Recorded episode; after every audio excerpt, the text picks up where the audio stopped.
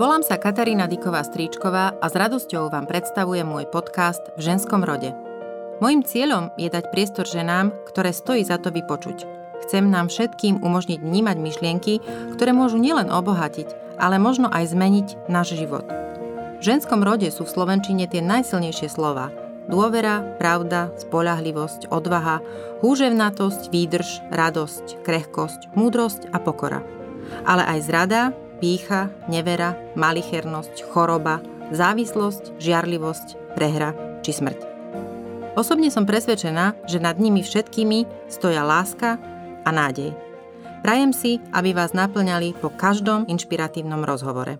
Podcast v ženskom rode nájdete na Spotify a Apple Podcasts. Budem rada, keď sa stanete jeho pravidelným poslucháčom a poslucháčkou.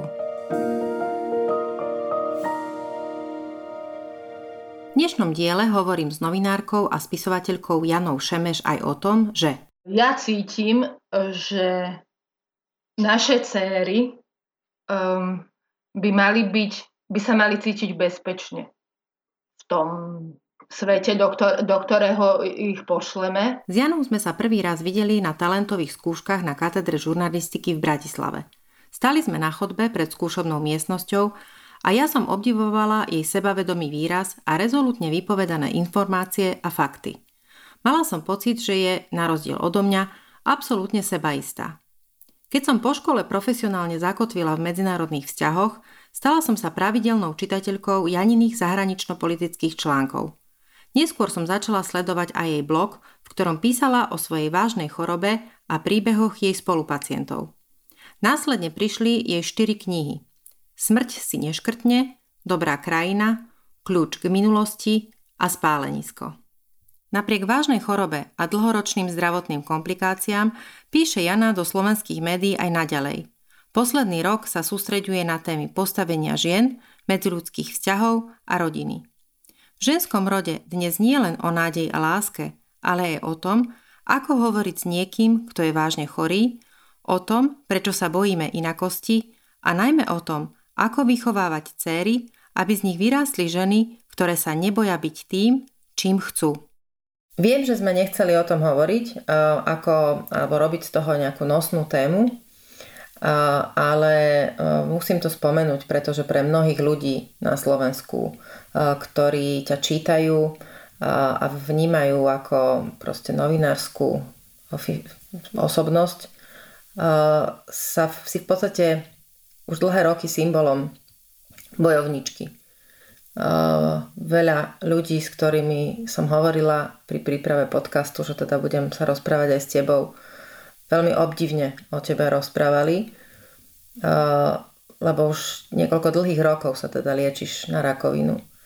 A, ja sa teda len spýtam, nie je to pre mňa úplne ľahké, akým spôsobom vlastne funguje človek, novinár. Pre mňa je to povolanie, kde musíš byť v styku so svetom.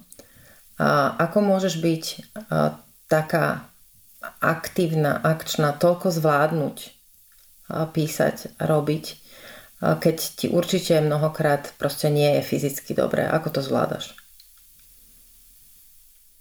No nič iné mi nezostáva, takže to musím zvládať. Ja sa ešte vrátim k tomu úvodu tej tvojej otázky. Ja, ja veľmi nemám rada výraz bojovníčka, ani výraz boj s rakovinou. Ja viem, že to je taký PR termín, ktorý um, ktorý sa používa, aby tak ako ľudí povzbudilo, ale ja, ja to nevnímam ako boj. Je to možno dobré práve o tom rozprávať, pretože uh, aj mne samej sa uh, nedostáva dobrých slov, uh, alebo teda vhodných. Neviem, akým spôsobom vlastne o tom rozprávať, pretože to buď považujem, že teda ľudia o tom nehovoria, je to také nejaké spoločenské tabu v nejakej situácii, keď niekto taký alebo teraz akoukoľvek vážnou chorobou je v našom okolí alebo v rodine.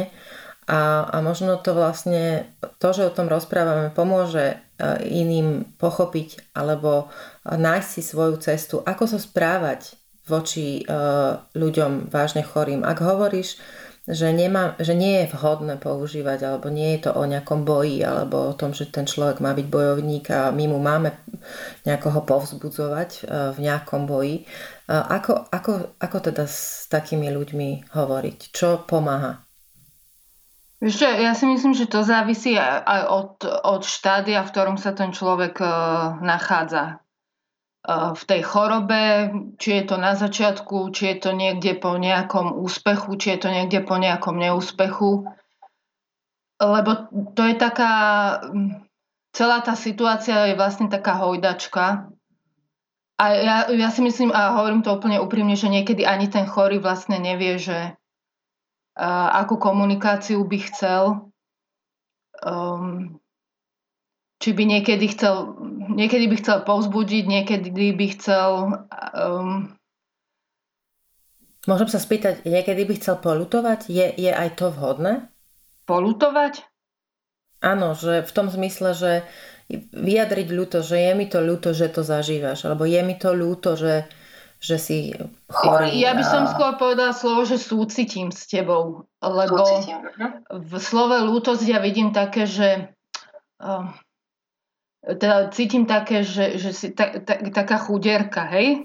Uh-huh, uh-huh. Rozumiem.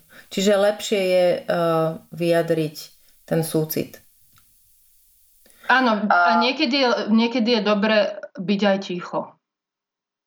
Len s niekým mlčať. Mm, to myslím si, že veľmi málo ľudí si to uvedomuje. Ľudia majú stále pocit, že potrebujú niečo povedať, aby boli prítomní. Áno, len nieke, niekedy, to, niekedy to dosť zle vyvrbí. Ale ja by som to takto povedala, že e, komunikácia je záležitosť dvoch ľudí. To je obojstranná, obojstranná vec. Uh, takže niekedy je chyba aj na strane aj toho, čo niečo hovorí, aj ten, čo, čo by to mal počúvať. Takže je to veľmi krehké a ja, ja naozaj neviem, neviem, mňa sa to veľa ľudí pýta, že e, daj nejakú radu a ako sa rozprávať. Mm, závisí od situácie. A ešte ja, ja, mám, ja mám taký pocit, že ale to sa nevzťahuje len na komunikáciu o, o tomto, o, tejto, o, o chorobe alebo o tejto situácii, že Proste sú ľudia, ktorí majú intuíciu alebo empatiu alebo cit a vedia komunikovať a sú ľudia, ktorí to, ktorí to jednoducho nevedia. Um, a možno, že pri tej debate, pri takýchto témach to tak extrémnejšie sa zrazu vyjaví, že kto na to má a kto, kto na to nemá. A e, teraz to, vôbec, teraz to vôbec nehovorím zlom, je to jednoducho... A, rozumiem, jednoducho rozumiem. Ja, ja len je fajn počuť, že v podstate nemusí niekedy človek hovoriť nič a že keď vlastne nenachádza tie slova, že je dobré uh, byť aj ticho, ale len tú prie, prítomnosť uh, uh, zdieľať uh, a byť, byť v podstate uh, na mieste pri ňom, pri tom, ktorý to potrebuje. A ešte jedna vec je podľa mňa kľúčová a to je akceptácia. E, že akceptuješ rozhodnutie, rozhodnutie konanie e, toho človeka, hoci um, ty možno s ním ani vnútorne nesúhlasíš alebo sa s ním nevieš um, nejak zosúľadiť. To je strašne dôležité. To, že, akcept, Aha, čiže... že ho akceptuješ ako a aj keď je chorý, takže že je nejaká entita, ktorá je schopná vlastných rozhodnutí.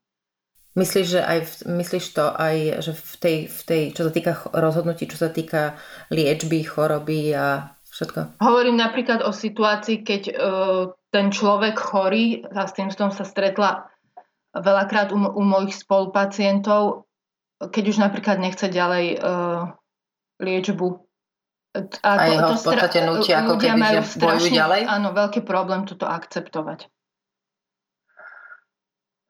Lebo pre nich je to ťažké, že, že, že, sa, uh, že sa niečo končí, alebo že majú pocit, že ten človek uh, to vzdal, že áno, a teraz prídeme k tomu slovu a nebojuje. Uh-huh. Toto, toto je Myslím si, že je to možno o tom, že tí, tí zdraví ľudia teda sa pozerajú na to, že vlastne v tej situácii majú pocit, že absolútne stratili kontrolu. Nie, že by tú situáciu mali pre, pod kontrolou predtým, ale predsa len sa mohli pozerať na to, že niekde sa niečo možno uh, dalo riešiť, alebo že tá liečba mohla mať nejaký pozitívny výsledok. A keď prišli o tú možnosť uh, tým, že vlastne majú by, mali by akceptovať, že sa, do, že sa teda chorý rozhodol v liečbe nepokračovať, že vlastne prestali tú pomyselnú kontrolu mať úplne. A to je asi pre nich to najťažšie. Čiže mali by sme vlastne byť, súcitiť a akceptovať. Áno, ale myslím, že to sa netýka len, len tejto situácie. Už si rok sledujem, teda ty, ty si články, alebo teda zdieľala si veľmi veľa článkov tohto typu už predtým a naozaj, keď som kedysi používala Twitter ako zdroj skvelých článkov, alebo typov na skvelé články, tak myslím, tak uh, vždy to bolo tak, že som u teba uh, na Facebooku videla tie najlepšie články s, s tematikou žien, ženstva, postavenia žien v spoločnosti. Mohla som si byť absolútne istá, že keď si niečo zdieľala, tak to stálo za to, aby si to človek prečítal. Zaujíma ma vlastne, prečo si sa na to dal, alebo čo, čo ťa na tom tak zaujalo? Vieš čo, veľa ľudí sa na, toto pýta, lebo ja som pôvodne písala o zahraničnej politike, aj som ju sledovala a dodnes sledujem, to, je, to bude vždy moja srdcovka. A potom po ne, asi pred rokom uh, som prešla na to, že píšem už len, už len uh, o ženských témach, o témach vzťahov, rodiny a takých generačných veciach. Vyplynulo to z dvoch vecí. Jedna je taká osobná, jedna je pracovná.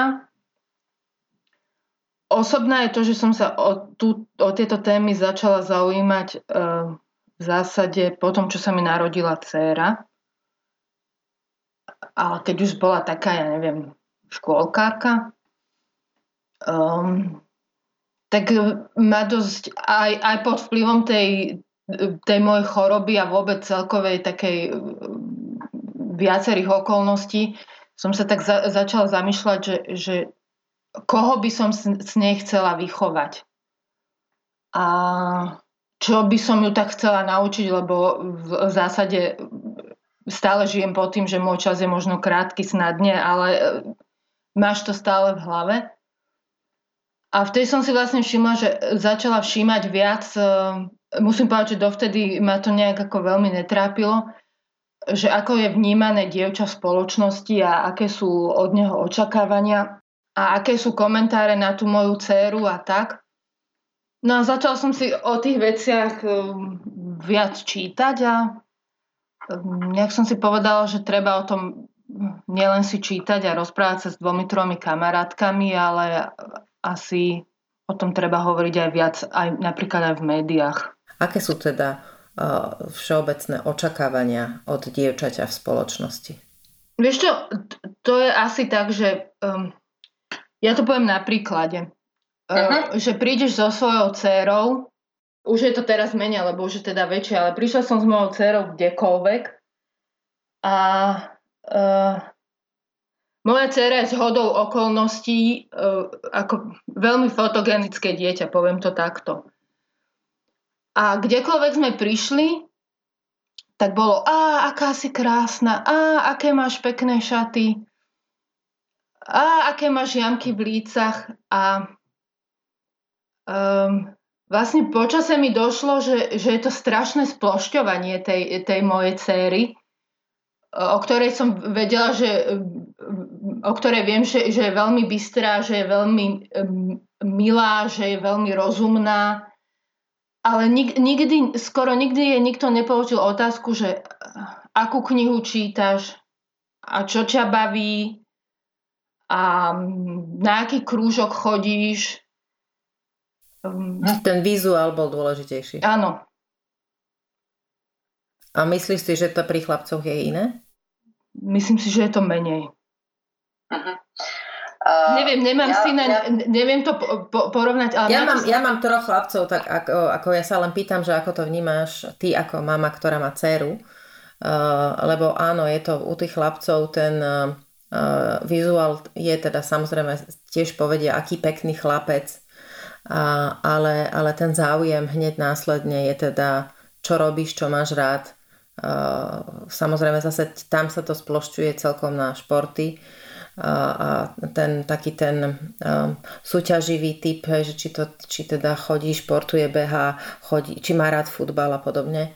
A, ne, tiež e, je, je veľmi také nezvyčajné, ak, ak poviem, že teda, ja neviem, moji synovia chodia na klavír, alebo že najmenší hrá divadlo, alebo teda, že najstarší je, uh, je proste grafik a kreslí a má, má rád uh, klasické proste grafické techniky.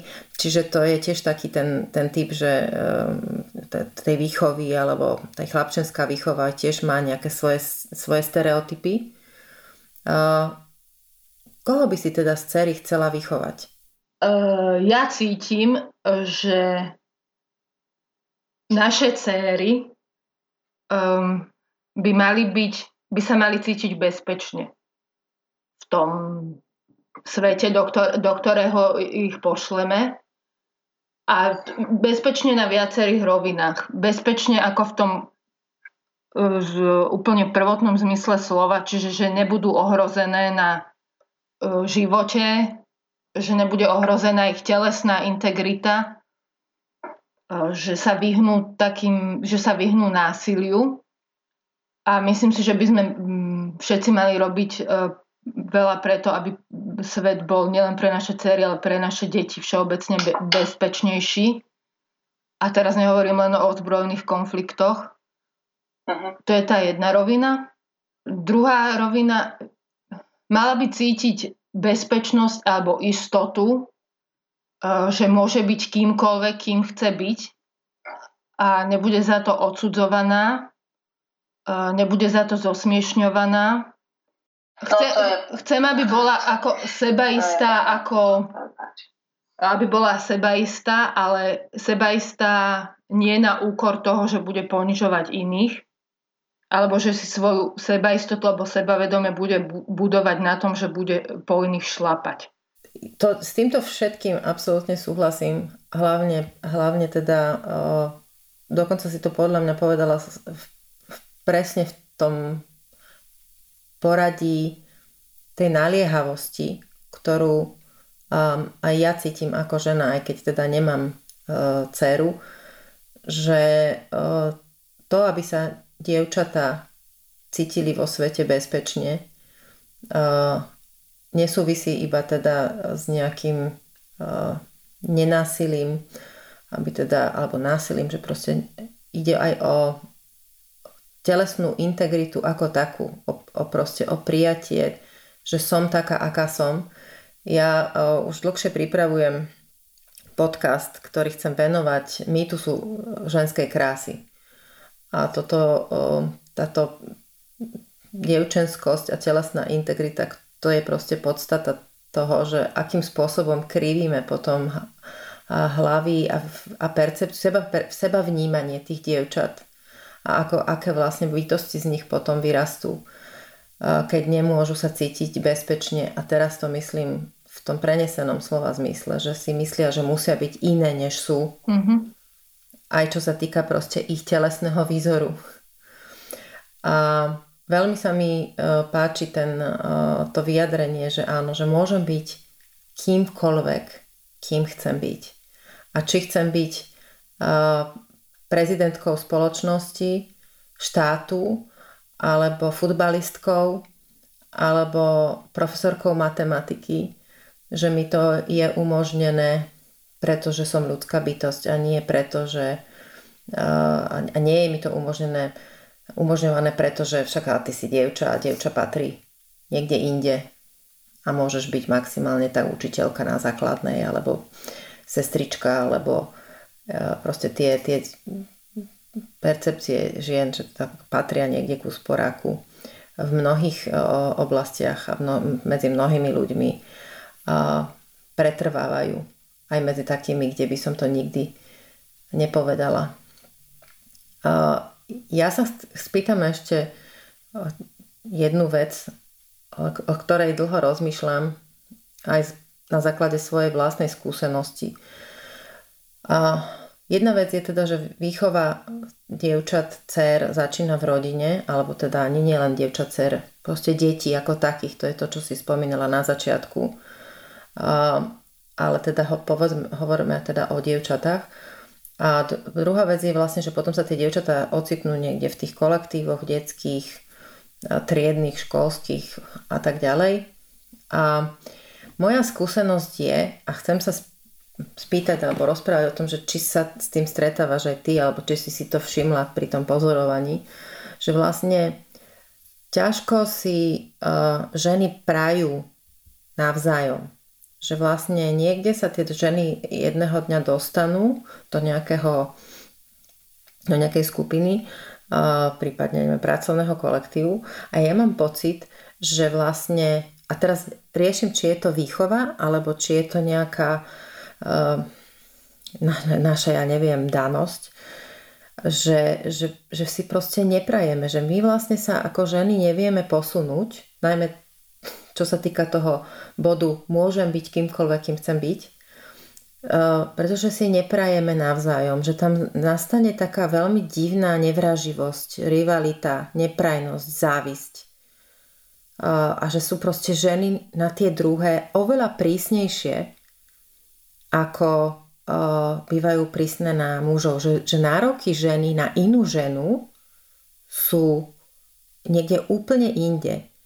Ja som tomu nerozumela, a keď teda máme povedať príklad, ja som tomu nerozumela v amerických voľbách, keď proste ženy sa dívali na, na Hillary Clintonovú a, a potom na Donalda Trumpa a videli jeho správanie, videli, že to je proste mizogín, e, videli, ako, ako sa vyjadruje, že proste podvádza, že klame. A napriek tomu boli radšej e, ochotné dať hlas jemu ako, ako Hillary Clintonovej. A teraz si nehovorme, že všetci vedeli, aká je, alebo že proste to bolo osobné.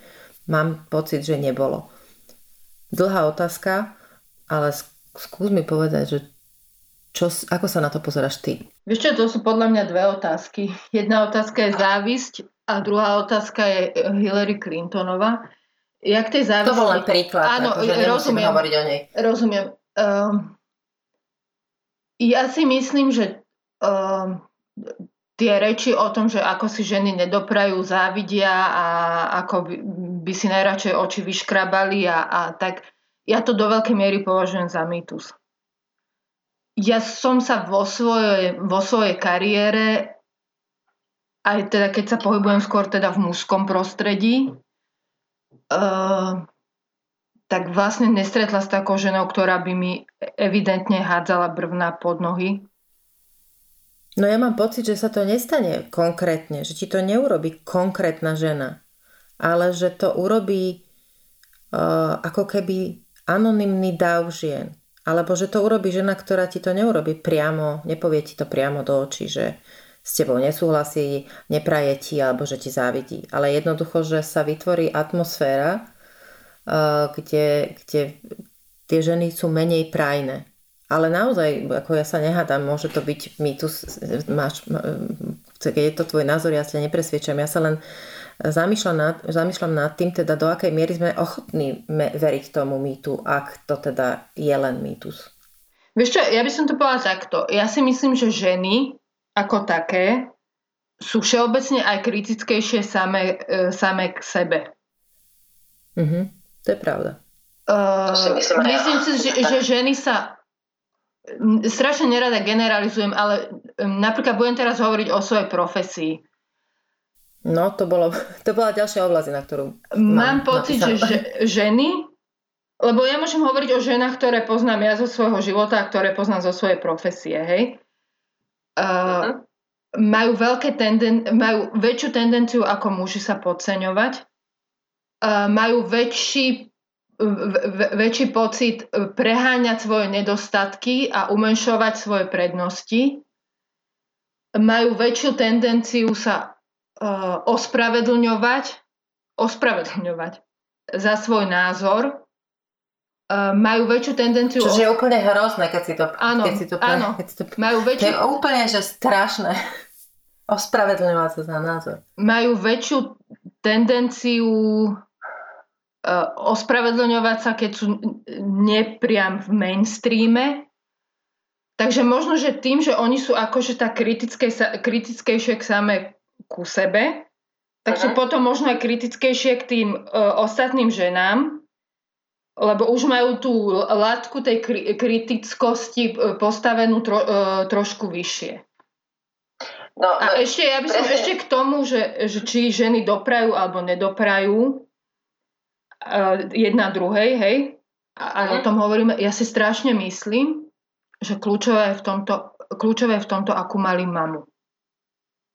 Aha, či tá či mama mali čo? mamu, ktorá im hovorila, uh, máš na to, ty to dokážeš, ty si výnimočná, uh, ty si, ja v teba verím, um, čokoľvek, čo urobíš, bude v poriadku, budem pri tebe.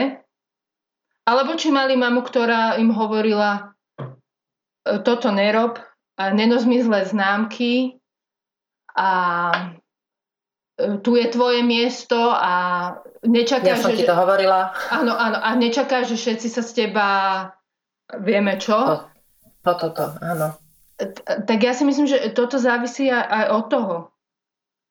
Ja Čiže si myslím, že žena, to, ja si myslím, že žena, že žena, ktorá má svoju vlastnú istotu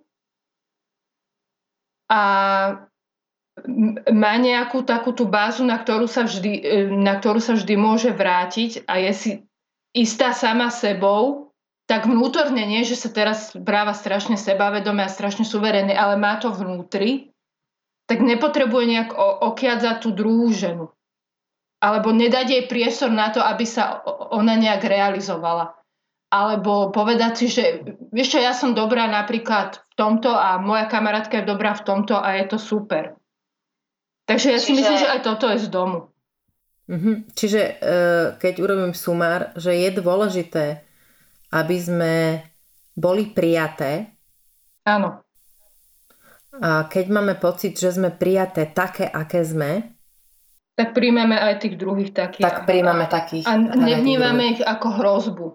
Lebo uvedomíme si, že tento svet je strašne veľký a že každý sa môžeme realizovať niekde na tom svojom piesočku, keď to teraz tak vulgárne poviem, ale, ale je to tak. Je strašne dôležité, aby sme toto počúvali ako ženy, pretože uh, vždy máme uh, šancu, už keď aj nevieme uh, pomôcť same sebe, lebo už keď, povedzme si to úplne rovno, že keď sme už veľké a dospelé, ženy s istými návykmi a s istým prístupom a postojom same k sebe, to je niekedy veľmi ťažké, až nemožné meniť.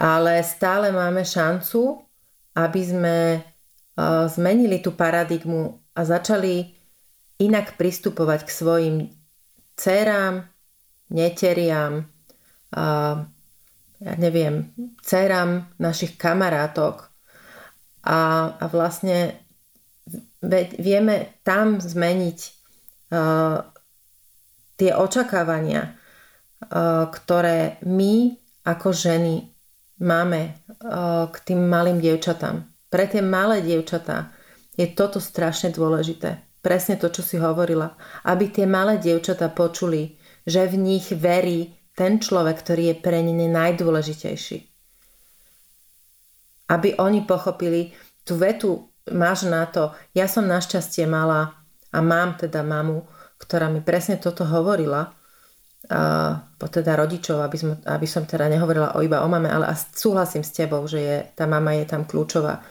Že vlastne počuť od nej že som vynimočná, že vo mňa verí, je super, lebo ten pocit prijatia je na nezaplatenie.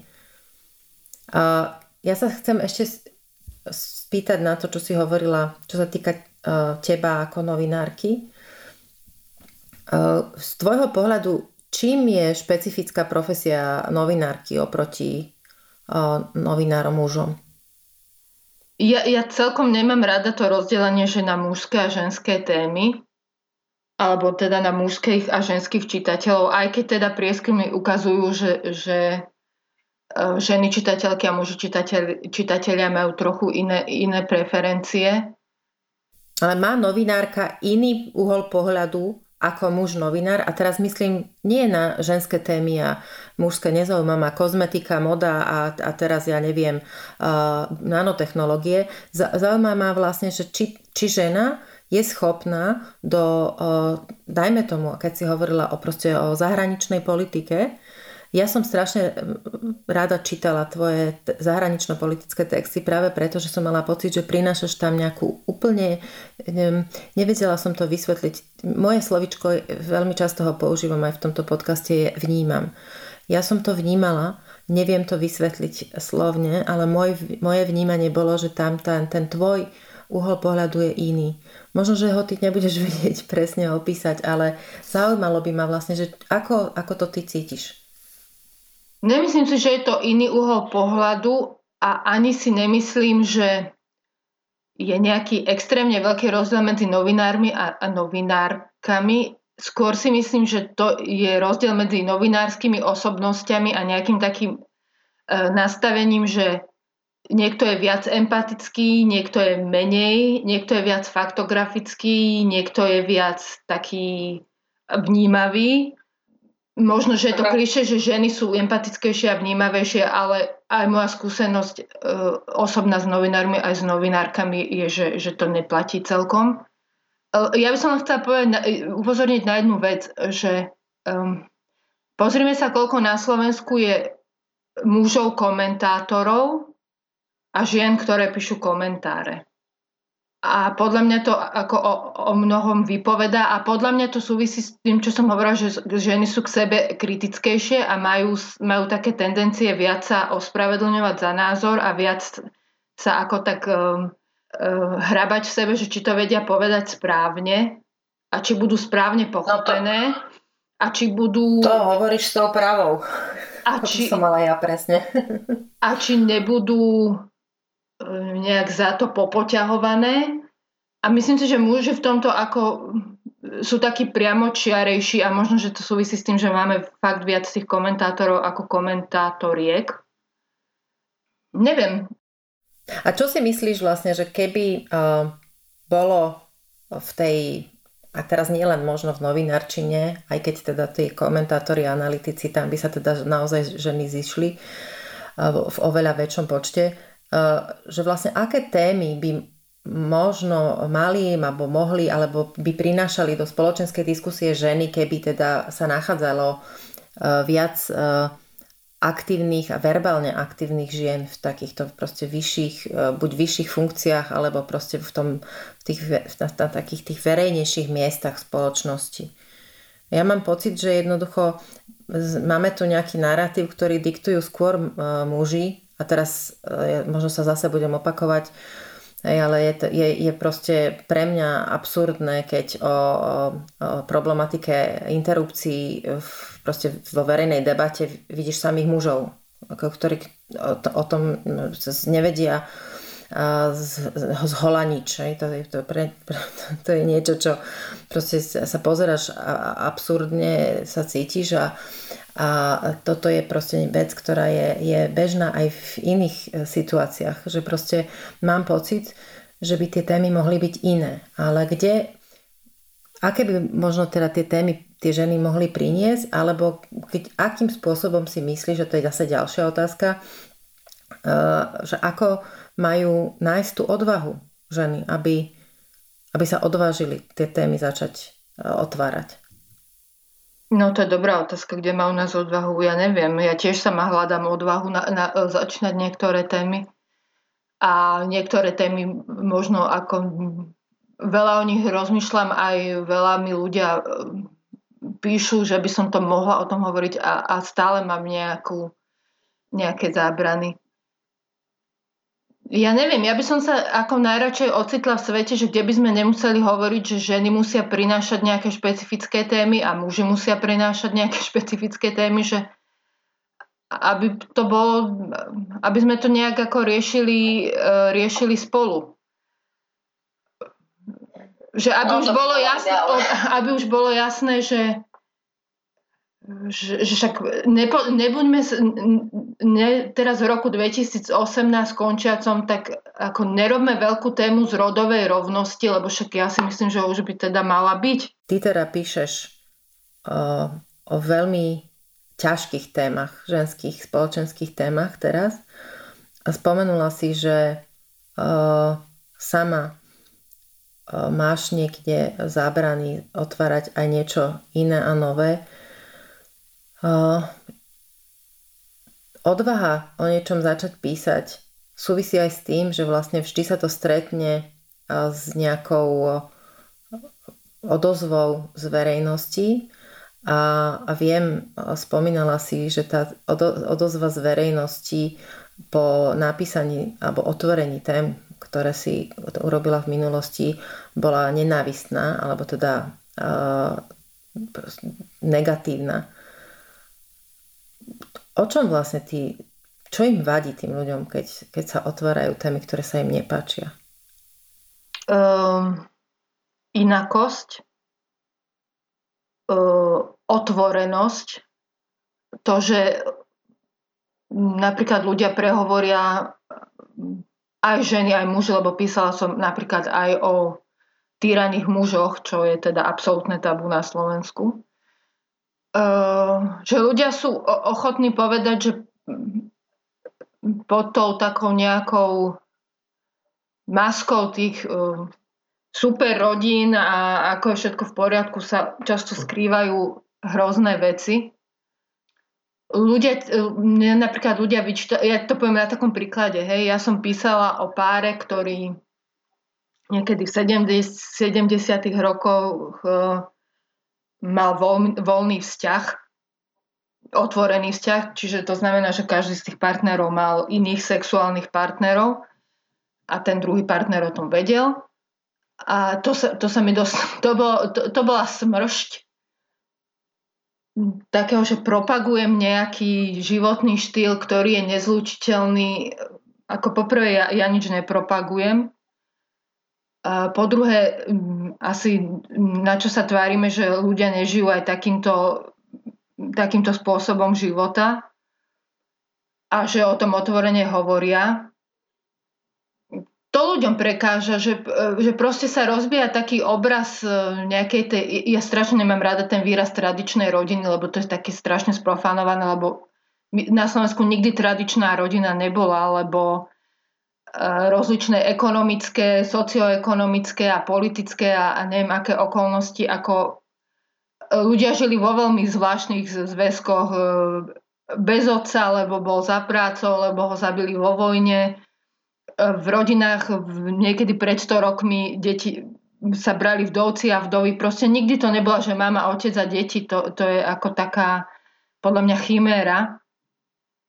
Ale ľudia strašne nemajú radi, keď sa toto, tento obraz roztrasie. A, a, a ešte mám pocit, že, že ja keď píšem tieto texty, tak sa veľmi snažím a, a dúfam, že sa mi to darí um, neodsudzovať tých ľudí za ich rozhodnutia, neponižovať ich, nesnažiť sa z nich robiť nejakú senzáciu, proste ukázať, že ten, ten svet, aj tá, aj tá rodina je, je oveľa pestrofarebnejšia, ako by možno niektorí ľudí, ľudia chceli vedieť, počuť, prečítať si.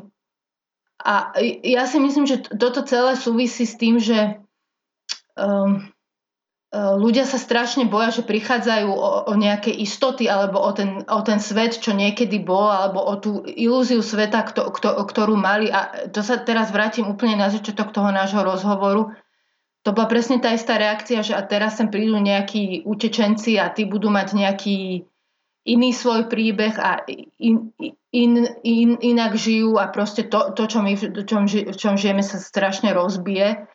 Ale ľudia si neuvedomujú, že vlastne my tú inakosť a tú pestrofarebnosť a tú rôznorodosť my už strašne dávno máme, máme v, v, vlastne vo v našom, v, v našom vnútri že strašne veľa, nie strašne veľa, ale pomerne veľa rodín žije e, úplne inak, ako, by si, ako ten mainstream žije, ako by si ten mainstream e, predstavoval. A sú, a sú, tu, sú tu medzi nami. A, a, nepredst- no a, hlavne... a nepredstavujú žiadnu hrozbu. Ako... To, to som išla povedať presne. Som rada, že si to povedala za mňa, že, že vlastne na tom celom je najkrajšie pre mňa, teda je najkrajšie to, že vlastne na ničom a v ničom nás to neohrozuje. Že vlastne, keď je niekto iný, uh, nie, je, um, nie je zlý. Uh, ja svoje deti, uh, mojich synov, uh, včera som akurát mala s nimi takú debatu, kde som sa snažila uh, im vysvetliť, aký je rozdiel medzi tým, keď povieš niekomu, uh, ty si hrozný a keď mu povieš, uh, vadí mi, ako sa v tejto chvíli ku mne správaš. Lebo jedna je o tom, že súdim a jedna je o tom, že vyjadrujem svoj názor na konanie daného človeka.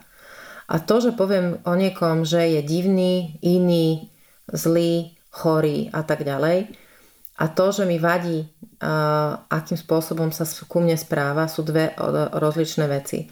A keď uh, Máme prijať inakosť iných, ktorá v podstate nás v ničom neohrozuje, pretože naozaj to je, ako si povedala, to je proste to je chimera. A, a, a to je úplne niečo iné, ako by sme sa mali brániť priamému útoku na nás a na, naš, na proste to, brániť sa tomu, čo nás naozaj ohrozuje na živote alebo bezpečnosti. A obávam sa, že e, viac sa otvárame takým umelým, vyfabrikovaným veciam, ktoré sú proste priamým útokom na nás, na naše hodnoty na to, aký sme. A je to zaobalené v tom pozlátku politických alebo iných rečí.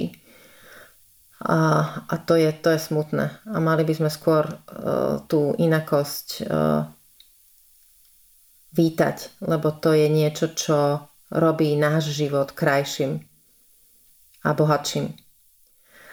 Veľmi pekne ti ďakujem, Jani. Strašne dobre sa mi rozprávalo a dúfam, že sa ešte niekedy porozprávame o, o cerách a o lebo tej sme sa skoro e, e, nedotkli v podstate vôbec. A okrem toho, že teda poviem, že naozaj je rozkošná, naozaj je veľmi pekná, ale okrem toho je skvelá muzika, muzikantka a vynikajúca glosátorka, lebo tie uh, jej hlášky, bonmoty, teda to je naozaj niečo skvelé. A aj jej slovenčina je rozkošná, hlavne niektoré tie brepty. Ja by som sa ťa chcela ešte na záver spýtať alebo poprosiť, aby si dokončila tieto vety. Moja práca je pre mňa. Wow. Moja práca je pre mňa No, to si ma, to si ma zarazilo. Um, ja by som to povedala takto. Uh, som šťastná, že môžem robiť to, čo ma baví. Som najviac vďačná za? Um, každé nové ráno. Moja sila je? Um, že si viem priznať svoje slabosti. A najväčší dar by bol pre mňa zažiť? Mm, aby sme sa už nemuseli rozprávať o tom, o čom sme sa rozprávali teraz predchádzajúcu hodinu. Dobre. to je pekný záver. Ďakujem, že ste počúvali môj podcast v ženskom rode. Ak vás tento rozhovor zaujal, vypočujte si aj tie ostatné. V ženskom rode môžete sledovať a zdieľať aj na Facebooku. Napíšte mi svoje názory, nápady a hodnotenie. Už o týždeň v stredu sa na vás teším s novým dielom.